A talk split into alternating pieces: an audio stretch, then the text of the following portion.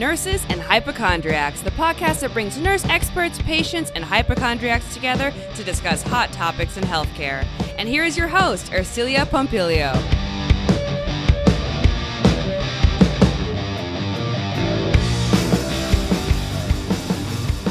The drug crisis in America is only getting worse. But where did it all begin? In this episode of the Nurses and Hypochondriacs podcast, my very special guest, New York Times bestselling author Sam Quinones, joins me to talk about both of his books, Dreamland and The Least of Us True Tales of America and Hope in the Time of Fentanyl and Meth. This is an episode you won't want to miss. It's definitely eye opening and will give you a different perspective on the drug crisis in America and also the homeless issue that we're going through right now. But first, a word from our sponsor. This episode was brought to you by Rogue Nurse Media and the Well Written Nurse, empowering nurses and patients to tell their stories.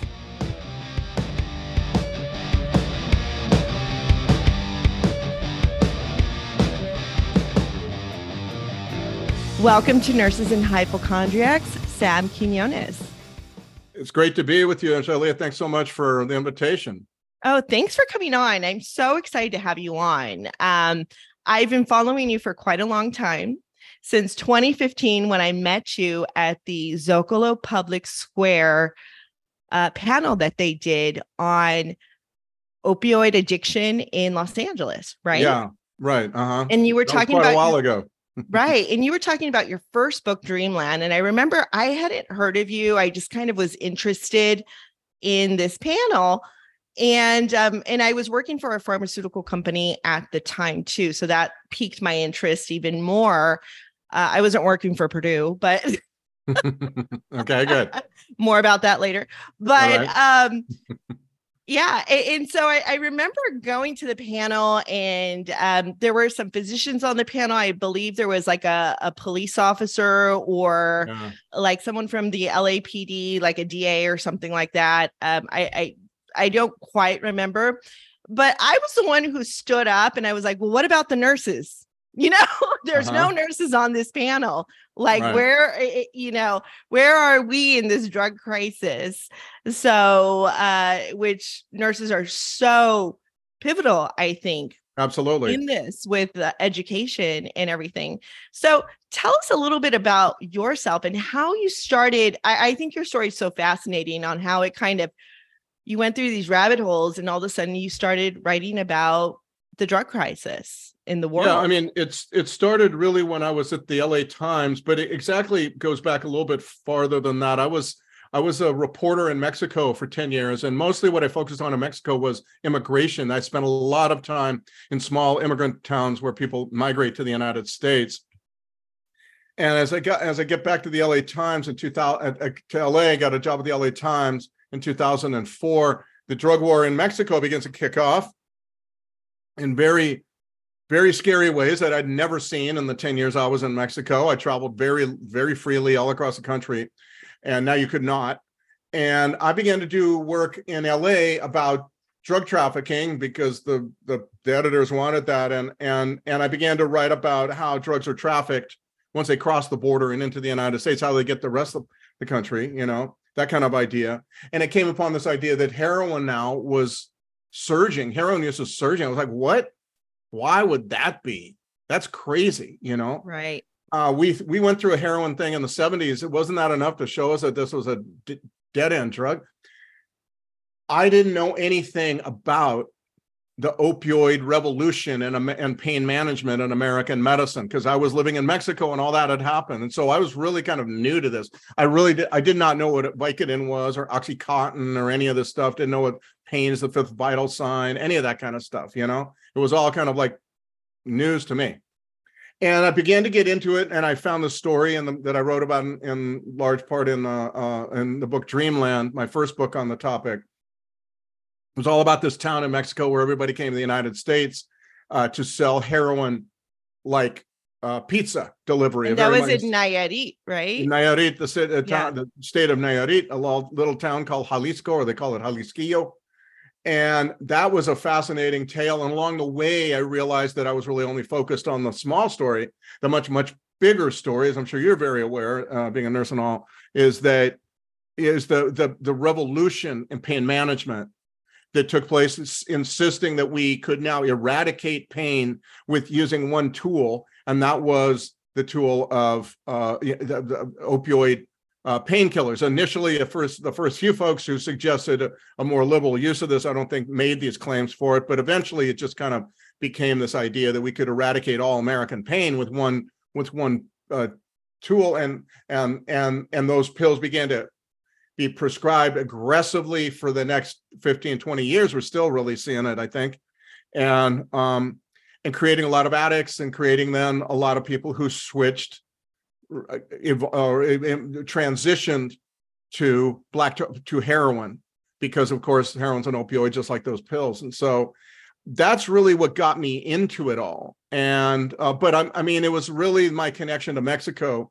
that allowed me to see the story and see that that uh, I'll write about these guys who were really the first ones. The guys from this little town in Nayarit were really the first ones, not the only heroin traffickers, but the first ones to see that what that the the enormous new heroin market that was going to be created by our aggressive, relentless coast to coast prescribing of opioid painkillers. And they were the first ones to figure out and then not just figure it out but but market to it that's what I found that was so interesting about this group. I don't know if you want to call them, are you calling them traffickers, cartels? They're all uh, traffickers. They were not a all... cartel. It's a bunch of little little guys with with a kind of a business model and they each set up the business model. Yeah.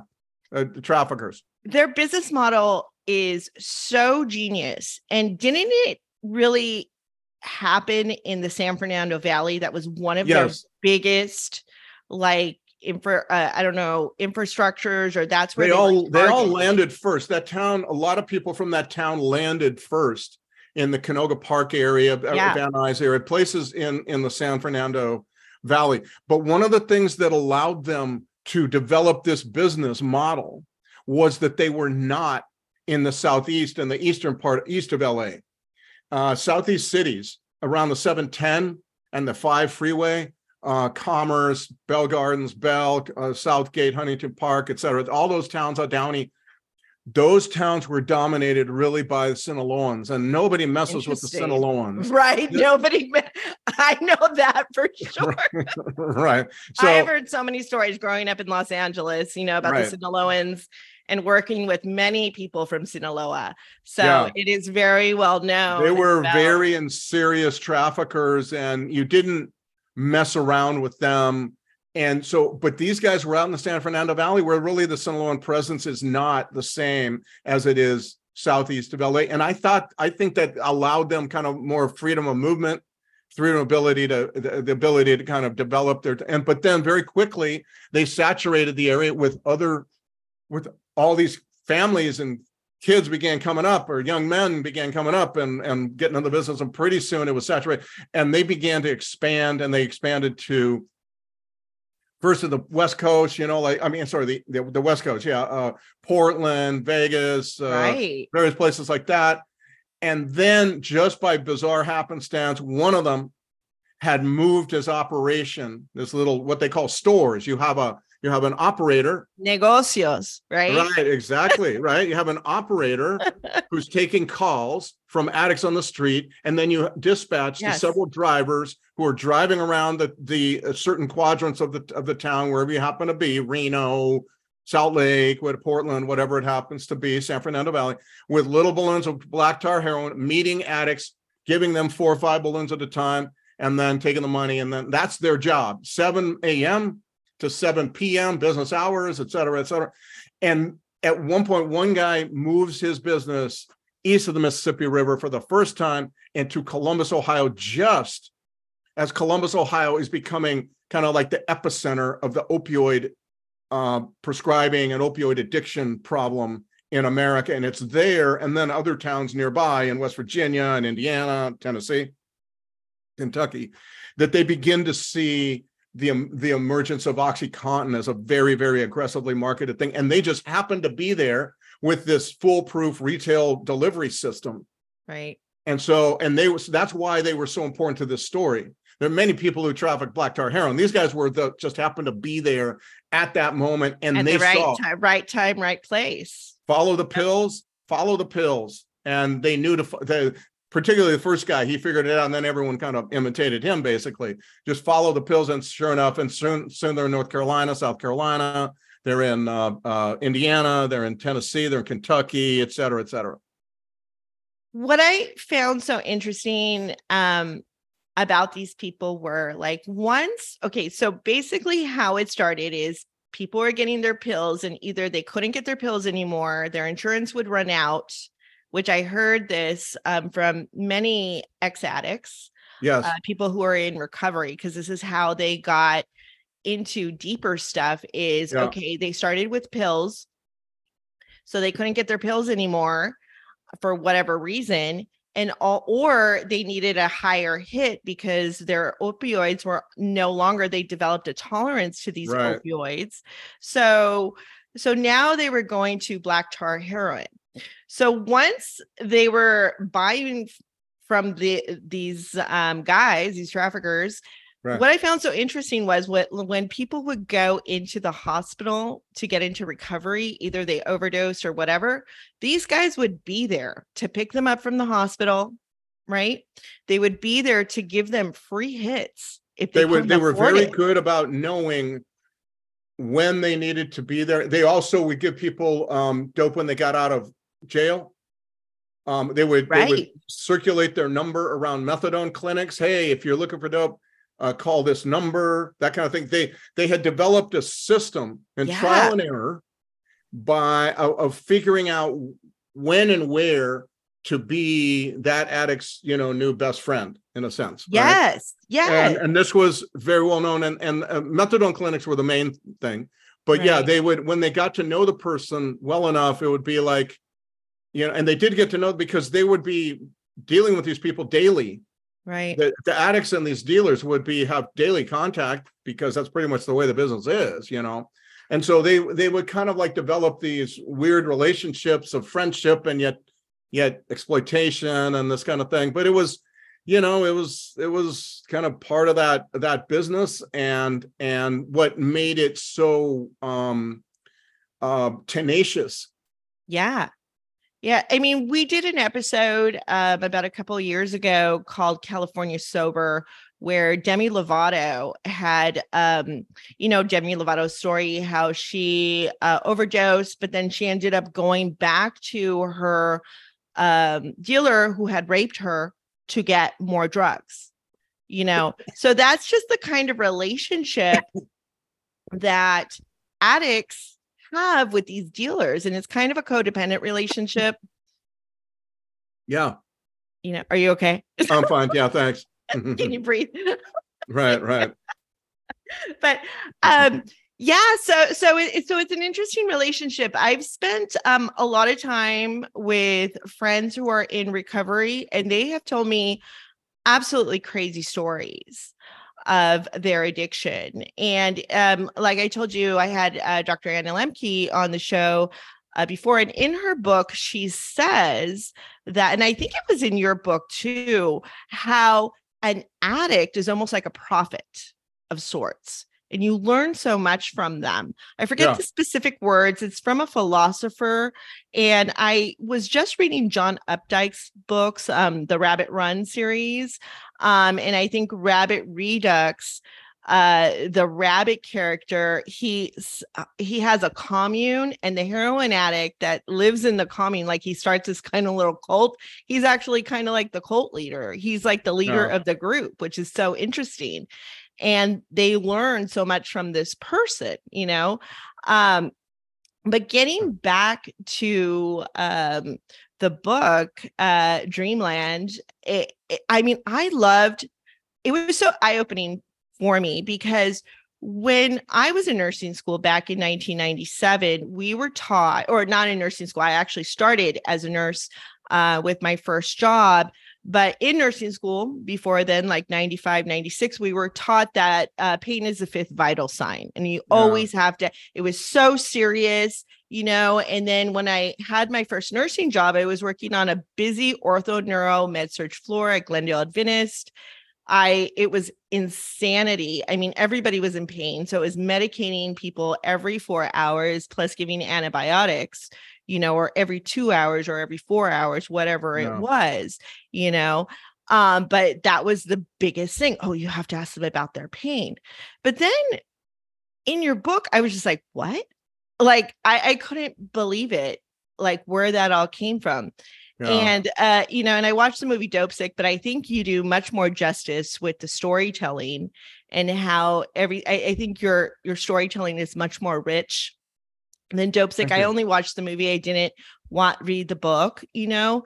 Um, I, I feel yours has so many just interesting details that like really adds to the story, like the whole traffickers and the cartels and yeah. all of that A- and then also with the the fifth vital sign how it just came from like an opinion piece or a letter to the editor Letter to from the editor. one doctor who said Yeah. oh yeah i don't think people could get addicted to Well, you know what, what or that letter actually said was correct. He said, people who are in hospital, remember his data, he's basing this on hospital patient data. right. And this data comes from the 60s and 70s, a time when people were, if you had were given an opioid, you had to get three doctors to sign off on it. It right very, right. very triplicates yes. Enormous scrutiny right. right?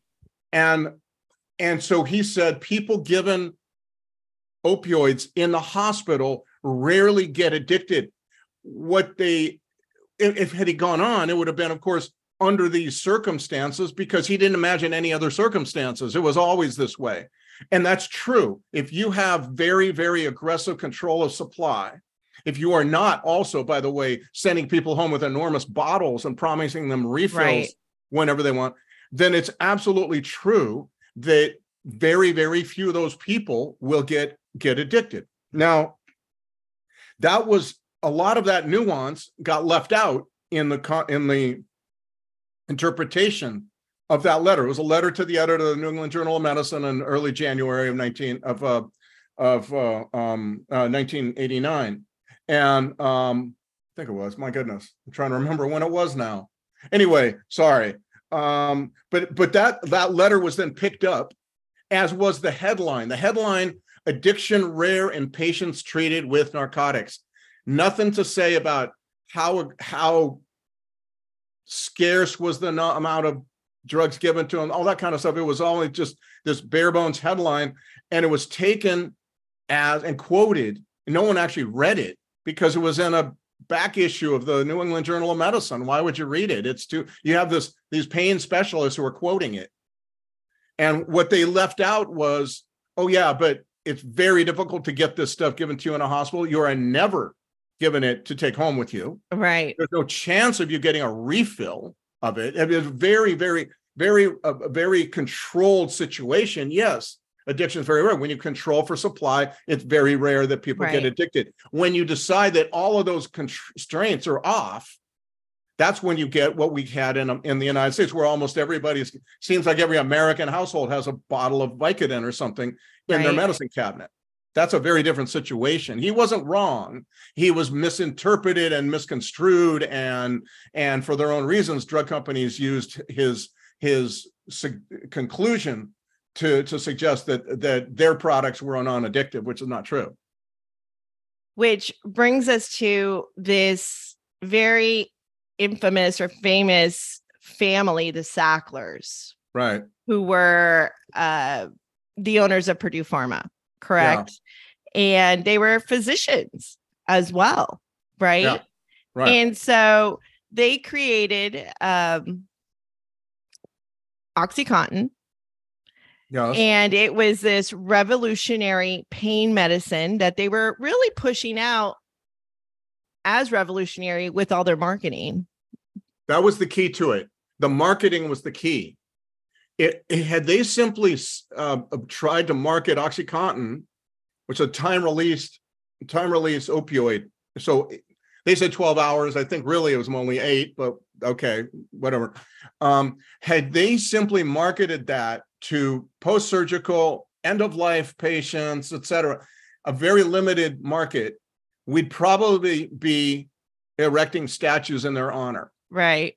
Instead, they marketed it as if it's good for everything, anything, no addiction, um, uh, addictive capacity for those uh, patients who are in pain, and and you need to to prescribe early and, and often, and and there's no such thing as too much.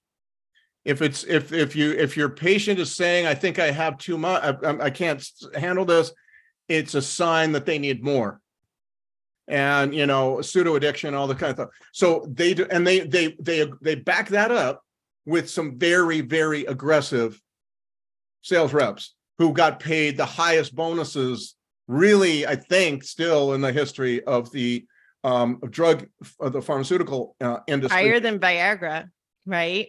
Possibly I, I can't say but i do know that they were very very high notably high. Everybody was like damn, I've never heard of it. I've talked to other reps who have repped other companies, and they were like, nobody was making what the Purdue guys were making. They were just, and they were very aggressive. They were trained to be very, very aggressive for those bonuses and so on. And so it was really the marketing uh, of the uh, wide marketing, very aggressive, very relentless in the face of doctors constantly. That was really what turned that that pill, which could have been used responsibly very easily into something that was uh, a real problem. And also, I would say this: that they understood the basic idea behind behind um, opioids uh, as a business, which is not a, which is contrary to what people really think. It's which is that demand is creating the supply. No, this is about supply creating demand. The more you prescribe yeah. it, the more again it'll grow. It'll do the work for you and every drug dealer kind of knows that intuitively too. Exactly. I worked for astrazeneca um in 2015 so yeah. 2014 2015 to about 2016 so they it was really interesting. So they hired a bunch of nurses. They never told us why they hired us. So they kept changing our job title which was very interesting First, they hired us as transition of care nurses, where they wanted to make sure that the patients were going home with this drug, right? As soon as they were discharged. Yeah. So they wanted to make sure that their prescription was the drug that we were you know that they were selling so i it was an oral antiplatelet drug so these people had to have a heart attack in order to take this drug right so so then the hospitals didn't like those terms because they had transition of care specialists, you know. And um, so then they changed our name to uh, nurse educators. Okay. Yeah. So then they didn't like that either because they had nurse educators in the hospital and it was conflicting. So then they changed our name again, I think, and I forget what it was towards the end. But go figure, years after all of that, I found out that we were really nurse marketers. Yeah, I think that you know? was what was going on in that whole time period.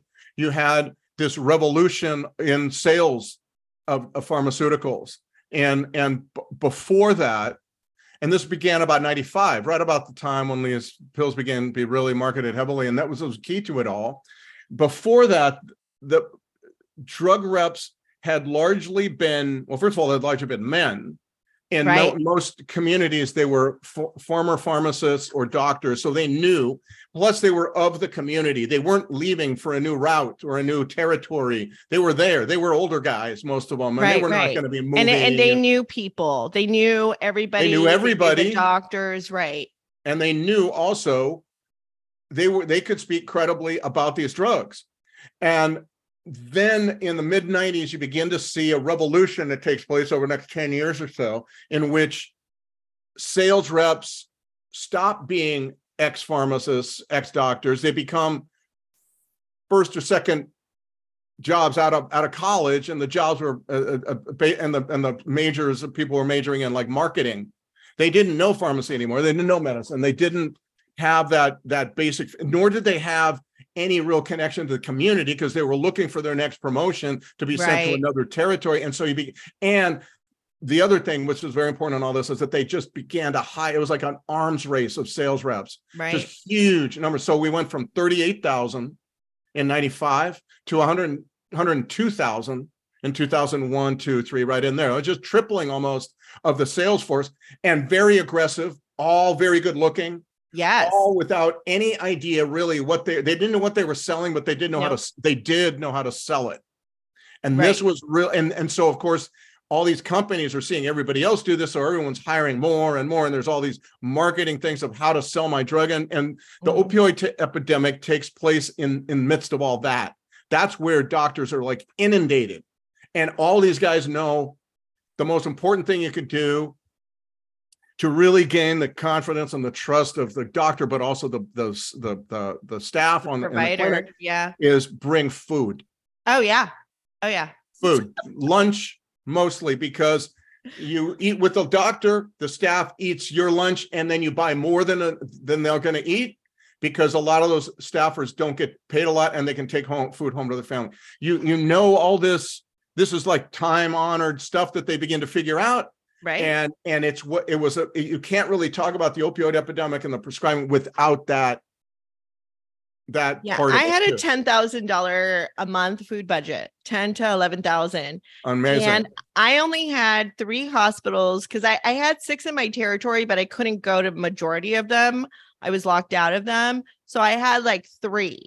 And so one in particular which was glendale adventist where i used to work I got called all the time. And that was actually yeah. one of our biggest prescribers and um, and several of their doctors would do the um the educational dinners i forget what they're called they're called a specific thing but yeah. yeah. but the same thing for purdue they started to recruit these doctors and paying them huge amounts of money yeah. to promote the drug to write the prescriptions they would send them on vacations same all of that kind of stuff again how, yeah. it's interesting because if you think about how we evolved how our brains evolved one of the things that we really, really prize, the reason we survive for millions of years is community, right? We, yeah. we the, the, guy who goes off on his own is killed. So we we we are descendant from all these people who know that the. And how do you build community? Well, there are many ways, but one of them is eating together. Yes. Right? Food brings people together. It has for t- time immemorial, right? They knew this basic idea that bringing food um, makes you kind of uh, object of, of affection or something. And, and it also boosts dopamine, especially if you're coming at noon. You know, people right. people's gas tanks are low. You know, so if you're yeah. bringing them like cool stuff, like I remember for me, Glendale, it was Raffi's place. You know, yeah, right. so it was um, a large Armenian uh, community in the hospital. Like our a lot of the nurses were Armenian, so they loved Raffi's place, which is was super expensive, you know. But I I would pay like a thousand dollars for lunch, you know, to feed everybody on this one cardiac unit, you know. Right. And that was just cool, you know. I was like, whatever you guys want, you know. So I would hire, I would order the most expensive food, you know. Of course, and, and everybody knows this in the industry in the sales right force industry. They all, if they don't know it, they figure it out real quick. And it, and it was one town that I talked uh, where I talked to people. This one clinic, they had to have a rotation. You got you got you were select you were allowed to bring lunch once every three weeks because there right. were so many so many. Well, I remember bringing lunch I, every day. Right.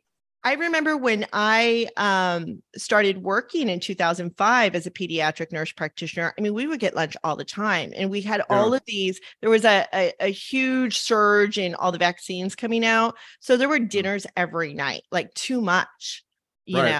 Yeah. And it was exhausting. That was a time, and then all of a sudden, within two or three years, the feds started really cutting down yeah. I mean, I got books, I got coffee, I got anything I wanted. These I think reps they were bringing to my office. I think they understood the important idea, which is that if you come bringing anything, you could bring, you know, pr- sponge balls or, or Yeah. pens or what. It doesn't really matter so long as you are seen as bringing something kind of a gift. And of course, the most important thing was food. Yeah, around lunchtime, that's when most of the people are getting fed.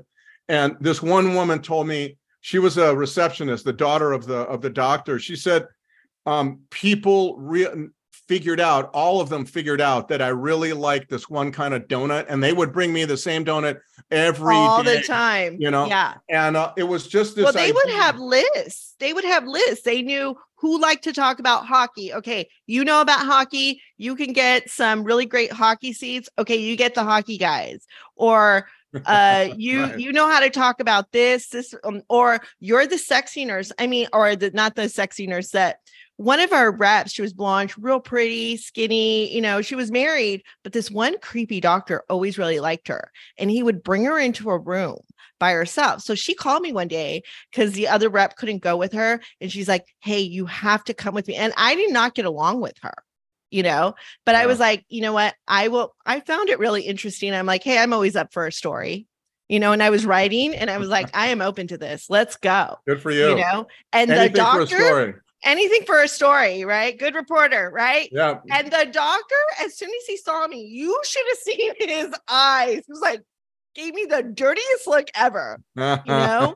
and it was hilarious you Yeah. know and and he just was just very off and it was bizarre i mean some of But the you stuff You, you know, you couldn't really explain what happened in America with regard to this whole problem without uh, what we're talking about right here. It, It's such an important way of of convincing people that what they know is true is not true. You know what they what they learned in medis- medical school was that these drugs drugs needed to be used with great care. And right and through the 90s all of that just went out the window. And a large part of reason why there was many reasons. It wasn't just this but the, the huge amount of people entering the, the business of sales reps and all the budget and the, the, the all of the aggressive tactics. And really the, the folks getting back to your original question the folks who really revolutionized pharmaceutical marketing in america were uh, the sackler uh, family uh, you know, uh, so yeah it was really their they, they were kind of the ones who come up with a lot of this stuff because I remember reading your book and I was like, oh yeah, that well, that explains what was going on. Because I kept asking when I worked for Astra, and Yeah. we would go to like Vegas, and there was these huge, like, just how much money was being spent on marketing and just the stuff that they were doing. Like they even had a 30 piece orchestra concocting this stage show about this man having a heart attack and his name was Joe and I literally got triggered cuz my dad is named Joe and I was Yeah. like I got to leave you know? And I got in trouble for leaving. My um my manager was following me out. He's like what's wrong with you, you got to get back in there. I'm like I'm freaking having a panic attack. What the hell is this? Right. why are we watching a stage show about a man having a heart attack? That makes no the thing about it is that, that all of that is is in the past too. It's very, very interesting you know continuing medical education is is done online so they don't have this tendency to send you to phoenix or to hawaii or florida someplace like that. And the, uh, most hospitals don't allow you to just troll the floors Yeah, they really and they anymore. nobody is bringing gifts you cannot bring any gifts and uh, right I think it's a much healthier way, but it was really during, during the days you're describing. It always seemed to me as kind of like the wild west of drug sales. Oh, it was. Well, they they even would teach us like I learned some sneaky tricks on how to get in. You know, it's Oh, like yeah. you had to wear certain scrubs, and it was the Grey's Anatomy scrubs, and they were the sexy scrubs at that time. You know, and I heard that from different reps, different nurses. So then, even well, I was learning tricks and kind of, and I was doing storytelling at the time, so I was kind of developing my own stuff. So then my district manager started copying me. Like he started copying the way I was dressing, the way it was really interesting. He had worked for Pfizer before selling Viagra, but it, you know, it was just such a crazy time. Yeah. But um the thing of it, how it evolved, I I mean, it, it was just so crazy. And when I was reading your book, I was like, oh, well, this is what was going on because yeah. I kept asking, what is this? What are we doing? Why is there so much marketing? I don't understand. Where's the research? Where's the peer reviewed research? Because that's what I was taught in school. Now, yeah, sure. I've been on two sides of this coin. So I've been in it and I've been the provider. So I've been the provider and I've been on the sales section, you yeah, know, sure. or the marketing section, I should say. So as a provider, I always thought these people, I, I believed what they were saying. I believed they knew a lot about their drug. I believed that yeah. they were fully educated. And some of them became my friends. Some of these reps would become my friends. And yeah. they would tell me how rigorous their training was months and months. Like they would be gone for three months at a time, intensive uh, training, but it's yeah. really mind control, it's brainwashing. You, you know? know what's interesting about that is that it's a sad thing that happened because in an earlier era, those drug reps, those older guys who were all retired pharmacists and doctors, they yeah. were actually essential to doctors keeping up with the very very fast changing nature of, of the drug world and all that yeah and and they could they they were frequently wonderful sources of information. They valued that relationship. So they, they were not going to hard sell anybody. They were going to provide legitimate information as best they knew it. And, you know, and now the doctors kind of with with that revolution that we're discussing the doctors lost that essential element. Now yeah. uh, there were some reps who probably abused the the the privilege but pe- doc reps didn't really want to. You're in the town you're not leaving. You want to make sure that that all your relationships with your doctors are really love and you see them at the friday night football games and at, and at church and all that kind of thing. So you want to maintain that credibility uh, the doctors needed it too because you know the, yeah. the drug world's just changing way too fast for them to keep right. up you know they right. need that but now they don't have it yeah yeah it was a very very interesting time and like i said i i was kind of privileged i did it I did it on purpose. I wanted to be on both sides because I would see these reps dressed in suits and they would have these amazing lives. Here I am seeing like 40, 50 patients in clinic, exhausted. I was like, I want to have lunch and do whatever on my breaks, you know? and so one day I got the opportunity, I got a phone call and I was like, I'm just going to go for it. It was just a right space in my life. And it, it yeah. just, you know, and I'm writing my own personal memoir with these quirky stories, which are very, very crazy. So, yeah. um, but very interesting and funny at the same time. What I really loved about your book as well as we go into the least of us, I love the least of us. Thank you very much. I appreciate it. You know, because now we're getting into okay, so there's heroin, and all of a sudden we see fentanyl creeping in around right. 20, 2015, 2017. Yeah, a little bit earlier, but yeah. Time. Yeah. And so I had worked um, for Children's Hospital in the Department of Anesthesia at a place called Surgical Admitting. So I would clear as a nurse practitioner all the kids going into surgery uh, right. before they went in. And, and so I worked with the anesthesiologists, right? So yes, they they would give fentanyl. You give fentanyl in the ICU, but fentanyl is a hard core drug and yeah. it was invented by Dr. Paul Janssen who I and I wrote an article I wrote a blog for a client um and I when I was writing it you know I was like where is the ethics of these people like let's say the sacklers and let's say dr paul janssen of bringing these creations into well can the, i say something though i uh-huh. actually I actually think this. Uh, I've had fentanyl in surgery and a heart uh-huh. attack surgery uh, six years ago. I actually think fentanyl is a magnificent drug, and it has been a workhorse drug for a lot of years and used in surgery and used in paramedics use it as well. And it's been an enormous boon to mankind. Now, I think Paul Janssen's problem came when he overestimated the amount of control that, of for the drug. He always knew it was highly addictive. Yeah. He, yeah. he thought nobody's going to get addicted to this if the control in the operating room is really strict. The right. problem is operating rooms can be strict or they can't be. It depends. Mm-hmm. The first people to get addicted to fentanyl are the anesthesiologists. The exactly right, as you say. And and all of those folks because the controls were not really what he imagined they they should be. Maybe it was just simply that he couldn't imagine uh, controls uh, uh, not being what they were in Belgium. That's possible, I suppose. But um, I actually think that the that that you know that was a, a remarkable drug. It allows for surgery that couldn't take place with simple morphine. It's much safer, I believe, when used uh, technically um, when when used um, than morphine is um, in in the surgical setting. And I think it's just simply that it got discovered, and you know there there's a lot of, to the story. It's, too complicated to talk about right, all of this right. now, but but it you know the Mexican trafficking world bench eventually, as they tell in the book, figure out from this one uh, uh, underground chemist there's this thing that they call at the time they call it uh, synthetic uh, heroina synthetica synthetic heroin. Of course that's fentanyl.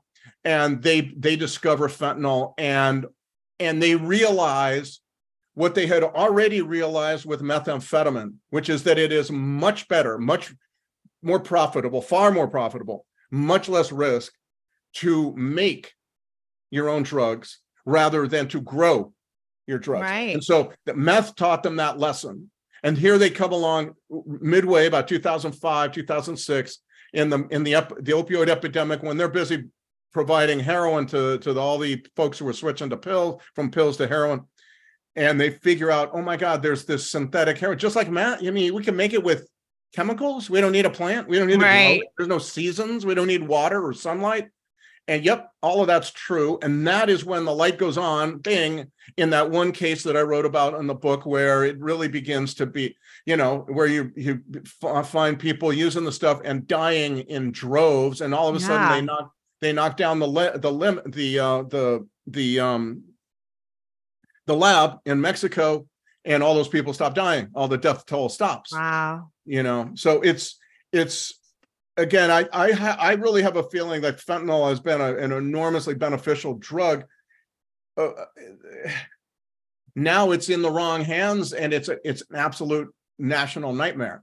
And that's what I had written in my blog. I was like, I wonder if like we had the doctor from Back to the Future, you know, if he yeah. went ahead and brought Paul Janssen to the present moment and we take him to downtown Los Angeles right. or to San Diego and we show him what his drug has done like what would actually happen you know yeah. which, which comes to my next question with uh which i loved that chapter of what is actually going on in downtown Los Angeles on how the majority yeah. of the people that are homeless are uh, ex prisoners, ex cons uh, who don't have anywhere to go. And so they're back into like these gangs. And, um, you know, you wrote the story of the transgender person yeah. who had come, you know, uh, which I was just like, wow, you know, so I. A lot of this just has to do with the main what the main issue when on the drug part uh, of my book the least of us which is about the idea that now we're in the synthetic era of drugs. They're not growing the plant they're not growing drugs much. And and this is all because of what benefits traffickers. It has nothing to do with but what benefits users or what the market wants in some way. And and also the fact that you have the ability because they can get all these ingredients from china mainly through right. the ports in mexico two principal ports, but also Mexico City airport. Um, you can get these ingredients non-stop all year round in re- like container loads. Okay, and what that means is that you can you now you you're you're seeing what we're now seeing nationwide in the United States, which is fentanyl and methamphetamine nationwide, right. all over the country. Used to be that we'd have these cycles of stimulants, then depressants, then stimulants, then depressants.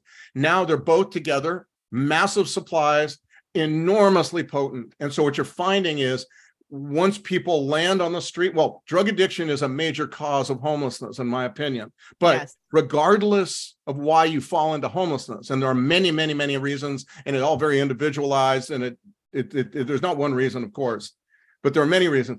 But once you're there, the supplies are so right. vast and so potent that it keep you homeless right? It, Yeah, it, it makes it more difficult to get out of the hole you're already you're already in. And for some for some people for example methamphetamine is really viewed as a necessary adjunct to homelessness because it keeps you up prevents you from getting you know you can defend yourself against theft and rape and beatings and all the all the rest. So it's part and keeps your body revving so it's like warmer when it's cold outside that kind of thing to me this is all part of a larger story about the shift away from plant-based drugs to um to uh, synthetics down in down in down in mexico and and we're seeing it and you're seeing it downtown la skid row um Right. Venice Beach, uh, various, various, various places, and uh, all across the country. Really, that's the amazing thing. Right. And and it's just so profound. I, I mean, I, it's like this is the thing that nobody thinks of when they think about homelessness. They just want to create a structure for someone, but they don't know like what the real root cause is. And again, when I read your book, I was like, oh yeah, well, that makes a lot of sense. So Right. Well, yeah, I think that the problem is that it affordable housing is a real issue. One of, in my opinion, one of many that that we've woven into the homeless problem. Um, uh, methamphetamine, I believe too, that how potent it is coming out of Mexico right now, how prevalent, how cheap, unbelievably cheap, very Wow. time, very often free on the streets. wow. is also so potent that it's I, I believe this is why it's causing um these rapid onset symptoms of schizophrenia so people are going mad so the Yeah. mental illness problem the homeless problem are all wrapped up in what we're talking about here and um and it's hard for me to see how people would be in that state uh would be given just simply a house and be able to actually function well enough to keep the house and you know and frequently you find that that's really not what happens It's not what happens. Exactly. One of the things that's going on right now um, is there's a there's a decrease of Adderall. Uh, I think there's like a shortage of Adderall. And so that should be very, very interesting to see what happens because you what I've heard from certain people, um, they went from using Adderall, their insurance again cut out. And so they went into using methamphetamines because it provided the same type of um you know whatever they were getting from their Adderall uh, Yeah. they got from the methamphetamines which Yeah. then they went to a downward spiral with that but No, I think is it's really a very difficult thing. And we're seeing the amazing thing, I think, too, is that we're seeing this all across the country. This is not just Skid Row, LA. This is all over the country. It's and here in never Palm Springs as kind of well. supply. It's here Yes, in I'm Palm quite sure. Springs as well. And I've been doing um, some research um, with our police chief here because it's ki- he's kind of interesting. He came from Eureka and then he went to Santa Cruz and now he landed here. And so um, I, I started okay. to look at his background and he keeps saying the same thing. And I don't think the city council realized that, which I'm bringing up to their attention. He keeps pushing the homeless crisis like, oh, well, it's mental illness. There's nothing we could do. And he says this time and time and time again, like in Eureka, in Santa Cruz, where they had huge, terrible homeless problems. And under his watch, a priest got terribly murdered by someone who they let out within 24 hours. Like a drug addict who they brought in who is having um a psychotic episode yeah. and then they throw him out.